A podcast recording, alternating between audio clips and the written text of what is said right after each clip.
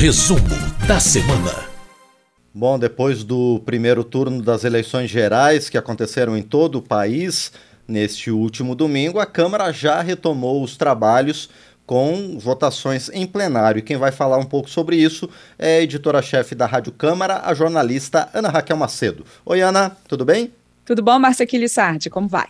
Tudo, tudo certinho. Bom, um, uma semana de uma certa movimentação na Câmara dos Deputados, além do rescaldo das eleições, a gente também teve trabalhos no plenário da Câmara dos Deputados e foram aprovadas duas medidas é, provisórias, não é, Ana? Uma sobre é, a preservação, a proteção da saúde em terras indígenas e outra com mudanças na direção da ANTAC, não é, Ana? Isso mesmo, Márcio. A gente teve uma semana com sessão apenas na quarta-feira, em que foram votadas essas duas medidas provisórias citadas por você, mas também foi um momento, Márcio, de muitos discursos ali em plenário de deputados que se reelegeram, né, a, a gente teve já essa semana o resultado das eleições, eleições que aconteceram em primeiro turno no último domingo. Então, a gente teve um momento ali nessa primeira sessão plenária após o primeiro turno das eleições, muitos parlamentares discussando em plenário agradecendo os votos que receberam, alguns deles agradecendo pela reeleição, outros que não conseguiram se reeleger, agradecendo mesmo assim os votos e os funcionários da Câmara, seus funcionários de gabinete, os próprios colegas parlamentares, fazendo uma espécie ali de pequeno balanço é, é, de mandato. Enfim, foi um momento ali é, nessa quarta-feira de retorno, de reencontro. E também, como você colocou, Márcio, de aprovação de duas medidas provisórias. A primeira delas, que é a medida provisória 1121 de 2022, ela é uma medida provisória que prorroga até o fim do ano, ela mantém até o fim do ano a presença de barreiras sanitárias em territórios indígenas para combate à Covid-19, barreiras sanitárias que devem ser mantidas pela FUNAI. Não é a primeira medida provisória sobre esse assunto, já havia sido votada no ano passado uma medida provisória nesse mesmo sentido, que foi uma exigência, a gente lembra aqui, do Supremo Tribunal Federal, que em 2020 foi provocado é, ali numa ação de alguns partidos políticos pedindo que o governo tivesse uma atuação mais incisiva no, na, no combate à Covid-19 em territórios indígenas. Por isso foi editada uma primeira medida provisória e essa segunda MP, que foi aprovada nessa semana aqui pelos deputados, a 1121, ela então mantém até o fim do ano essas barreiras sanitárias. A gente tem é, uma diminuição dos casos de Covid, mas os territórios indígenas, os povos originários, os descendentes de povos originários, eles são mais vulneráveis, né, Márcio? Então, há necessidade, e aí essa é a medida provisória coloca, de manter, então, essas barreiras sanitárias. Essa medida provisória, ela precisa ter a votação concluída pelo Congresso, que ainda depende da votação pelo Senado, até o dia 17 de outubro, para não perder a eficácia, não perder a validade. Outra medida provisória que também precisa ser votada até 17 de outubro que foi aprovada pelos deputados nessa semana e agora depende da avaliação dos senadores, é a medida provisória 1120 de 2022, que é sobre uma mudança ali nos cargos da ANTAC, que é a agência responsável pela fiscalização de portos, pela navegação, tanto na navegação marítima quanto também fluvial nos rios. A ANTAC, ela é responsável, ela supervisiona 36 portos e 203 terminais de uso privado em um setor aí responsável, Márcio, por 95% das exportações do país. Então, essa medida provisória ela vem alterando a composição ali da, da ANTAC, uh, criando dois novos cargos de direção no conselho da agência, também aumentando de três para cinco o número de membros da diretoria colegiada da ANTAC e criando seis cargos ali de assessoria nessa agência. Como eu disse, então, essas duas medidas provisórias precisam ter a votação concluída até o dia 17 de outubro para não perderem validade. Então, agora falta apenas a análise dos senadores. Márcio. Pois é, Ana, e como você falou, as discussões políticas, as discussões sobre as eleições também dominaram um pouquinho das conversas no, dos, dos, pronunciamentos no plenário da Câmara nesta semana. E, bom, é, a gente teve uma renovação é, significativa nas bancadas e também a formação de grandes bancadas partidárias nessas eleições, não é, Ana? Isso mesmo, Márcio. Essa foi uma semana muito de balanço dos resultados das urnas. os, seja os parlamentares, nós jornalistas, analistas políticos, cientistas políticos, os próprios dirigentes partidários, todo mundo ali com os dados da eleição e, e com muito foco nos dados da Câmara. Porque, embora a gente ainda tenha segundo turno para disputa presidencial e segundo turno ainda em alguns estados, né, para definição dos próximos governadores, Márcio, essa votação aqui na Câmara ela desperta muita atenção porque essa composição do parlamento, é, essa composição ela determina uma série de outras questões. Primeiro, a relação entre executivo e legislativo, é uma relação super importante. Várias medidas colocadas pelo Poder Executivo, pelo próximo governo, tem que passar pelo Congresso. Então, essa construção de base parlamentar é uma construção muito importante. Importante para a democracia, importante nesse relacionamento entre os poderes. Importante também a composição da Câmara, Márcio, vale lembrar aqui, porque o tamanho das bancadas eleitas, ele define, ele é o indicativo para você depois ter a divisão dos fundos eleitoral e partidário, divisão de tempo de rádio e TV, estrutura aqui na casa, por exemplo, se o partido vai ter estrutura de liderança ou não. Também é, é, é um, uma questão para saber se os partidos vão ter alcançado ou não sua cláusula de desempenhos, que nesse ano é, é valendo, estavam valendo novas regras ali de cláusula de desempenho, e essa cláusula cláusula, ela define até se o partido vai ter direito aos fundos eleitoral e partidário a tempo de rádio e TV. Então, por isso, tanta atenção à eleição da Câmara dos Deputados. E como é que ficou? Você já deu alguns indicativos ali de como é que está o mapa dessa, dessa eleição. A gente teve uma renovação de 39%, levando em conta aí, Márcio, nessa renovação, o número de deputados que em algum momento assumiram mandato é, nessa legislatura, essa legislatura que está se encerrando aí que começou em 2019. Então, levando em conta esses parlamentares, a gente teve um índice de 39% de renovação, que significa o quê? 39% dos 513 deputados eleitos Uh, nunca assumiram uma cadeira aqui na Câmara dos Deputados, ao menos nessa legislatura. Não quer dizer que eles já não tenham assumido em outras legislaturas, mas nessa especificamente, quer dizer, deputados que hoje já são deputados. Uh, essa renovação, Márcia, ela retomou alguns índices anteriores a 2018, quando essa renovação da Câmara ficou ali numa média de 37% entre 1994 e 2014. Em 2018, a gente teve uma renovação muito alta, de quase 50% da Câmara. E aí, agora, nessas eleições, esse índice voltou ali mais próximo dessa média histórica. Nessa, uh, nessa eleição, o partido que mais obteve cadeiras na Câmara dos Deputados foi o PL, o partido do presidente Jair Bolsonaro, que passou de uma bancada de hoje 76 deputados para 99 deputados a partir do ano que vem. O segundo partido que obteve é, maior quantidade de cadeiras, e aí contando a federação de PT, PV e PCdoB, que são é, os partidos que compõem essa federação que apoia o outro candidato que está no segundo turno à disputa presidencial, que é o ex-presidente Lula.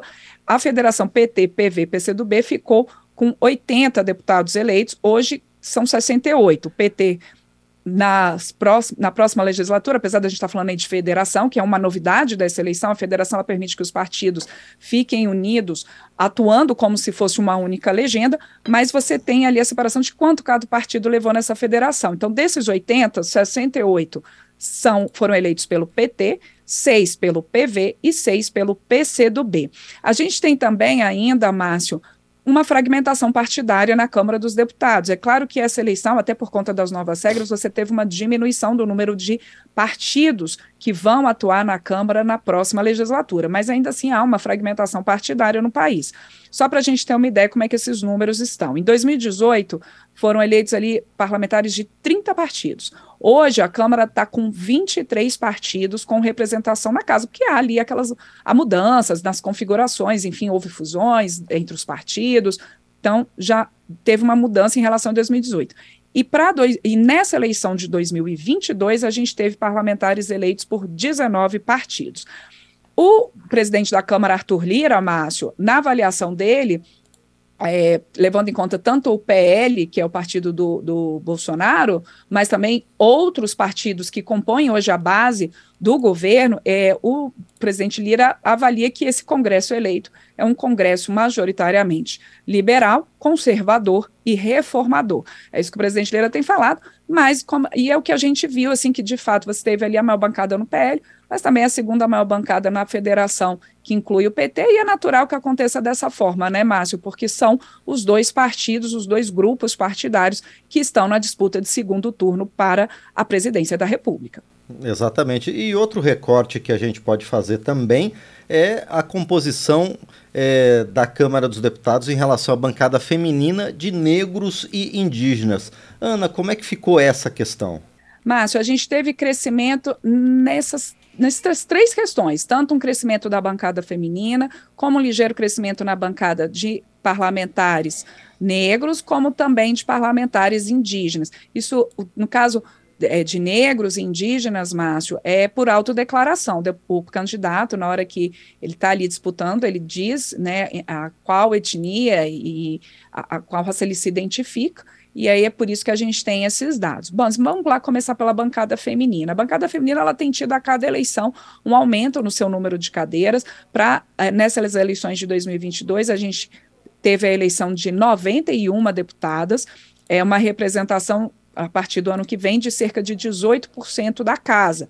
Hoje, essa representação feminina na Câmara dos Deputados está em 15%. A gente tem hoje 77 deputadas. Então, houve um aumento, sim, mas para alguns analistas, a, a gente tem ali, um, havia uma expectativa entre alguns de que pudesse ser maior esse aumento. Márcio, essa são, foram as primeiras eleições em que você teve uma lei é, em vigor de combate à violência política de gênero, que você também teve ali emendas constitucionais garantindo no mínimo 30% de recursos para mulheres candidatas, também no mínimo 30% de tempo de rádio e TV, e a definição de que a partir dessa bancada eleita, os votos dados para mulheres e negros contam em dobro para fins de distribuição dos fundos eleitoral e partidário. Então, havia ali uma expectativa, Houve esse crescimento, é um crescimento, sempre é um crescimento importante, Márcio, para você aumentar a representatividade das mulheres na Câmara dos Deputados, mas é porque é, esse crescimento que ficou ali em menos de 20% nessas eleições, comparado ao crescimento de 2018, foi um crescimento maior em 2018. Em 2018, a bancada teve um crescimento de mais de 50%. Uh, ah, e aí, nesse caso agora, esse crescimento em torno um pouco menos de 20%. De toda forma, é importante é, e é um, um, crescimento contínuo, não houve recuo. Então, esse crescimento contínuo de mulheres na Câmara dos Deputados é sempre muito importante. Então, 91 deputadas eleitas.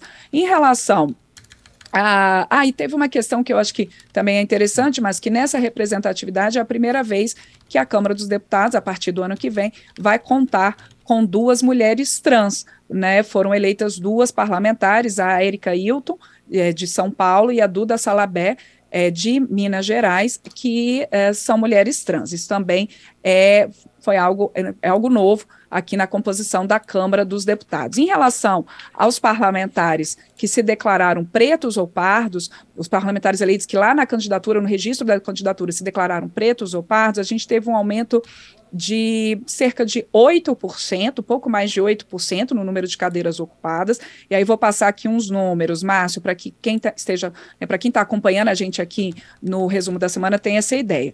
Em 2018, a gente teve é, eleitos 102 deputados pardos e 21 deputados pretos. Em 2022, a gente tem 107 deputados pardos e 27 deputados pretos. Pelo IBGE, pretos e pardos compõem, então, os negros, pelos, eh, né, pela definição ali do Instituto Brasileiro de Geografia e Estatística, na hora de fazer também a análise do perfil da população brasileira como um todo, e é esse critério que é utilizado ali pela Justiça Eleitoral na hora dos candidatos é, apontarem a que raça eles pertencem é, é uma autodeclaração. Então, foi um crescimento pequeno, de cerca de 8%, mas também, como acontece no caso da bancada feminina, Márcio, é sempre importante esse crescimento e é sempre importante você ter uma maior representatividade de negros na Câmara dos Deputados, porque é, é isso, mostra ali o, o que, que é a população brasileira, a população brasileira que majoritariamente né, é composta por, por negros, e esse crescimento, então, ele vem crescendo ali um, aos pouquinhos aqui na Câmara dos Deputados. E analistas políticos entendem que é difícil realmente, às vezes você tem até uma maior representatividade de negros nas câmaras de vereadores, mas à medida que você vai estreitando ali o funil para cargos que têm uma eleição mais difícil, né, mas como o caso da Câmara dos Deputados ou cargos majoritários, esse funil vai ali diminuindo, e é por isso que é importante ter esse trabalho constante dentro dos partidos políticos, seja para dar espaço às mulheres, seja para dar espaço aos negros nessa composição das chapas, das candidaturas e depois também na eleição, que depende também de recurso, Márcio. Por fim, a gente coloca aqui que foram eleitos cinco deputados que se autodeclararam indígenas nessas eleições. A gente tem é, deputado Paulo Guedes, do PT de Minas Gerais, e também foram eleitos a Juliana Cardoso, pelo PT de São Paulo, a Sônia Guajajara, do PSOL de São Paulo, e a Célia Chacriabá, do PSOL de Minas Gerais, e a Silvia Wayampi, do PL do Amapá. Muito bem, esses são os dados da próxima legislatura da Câmara dos Deputados, alguns recortes interessantes trazidos pela Ana Raquel Macedo, editora-chefe da Rádio Câmara, que também contou um pouco para a gente sobre as primeiras votações no plenário da Câmara depois do primeiro turno das eleições gerais. Ana, mais uma vez, então eu agradeço a você por essas informações e a gente se encontra na próxima semana novamente no resumo da semana. Obrigado. Obrigada a você, Márcio Aquiles também para todo mundo que acompanha a gente aqui no resumo da semana, seja ao vivo pela Rádio Câmara, em 96.9 FM Brasília, ou na rede legislativa, também pelas nossas emissoras parceiras, depois como podcast e nas nossas emissoras parceiras, entre as que reproduzem o resumo da semana, Márcio, a gente tem a Rádio Litoral FM 95.5 de Maceió, Alagoas.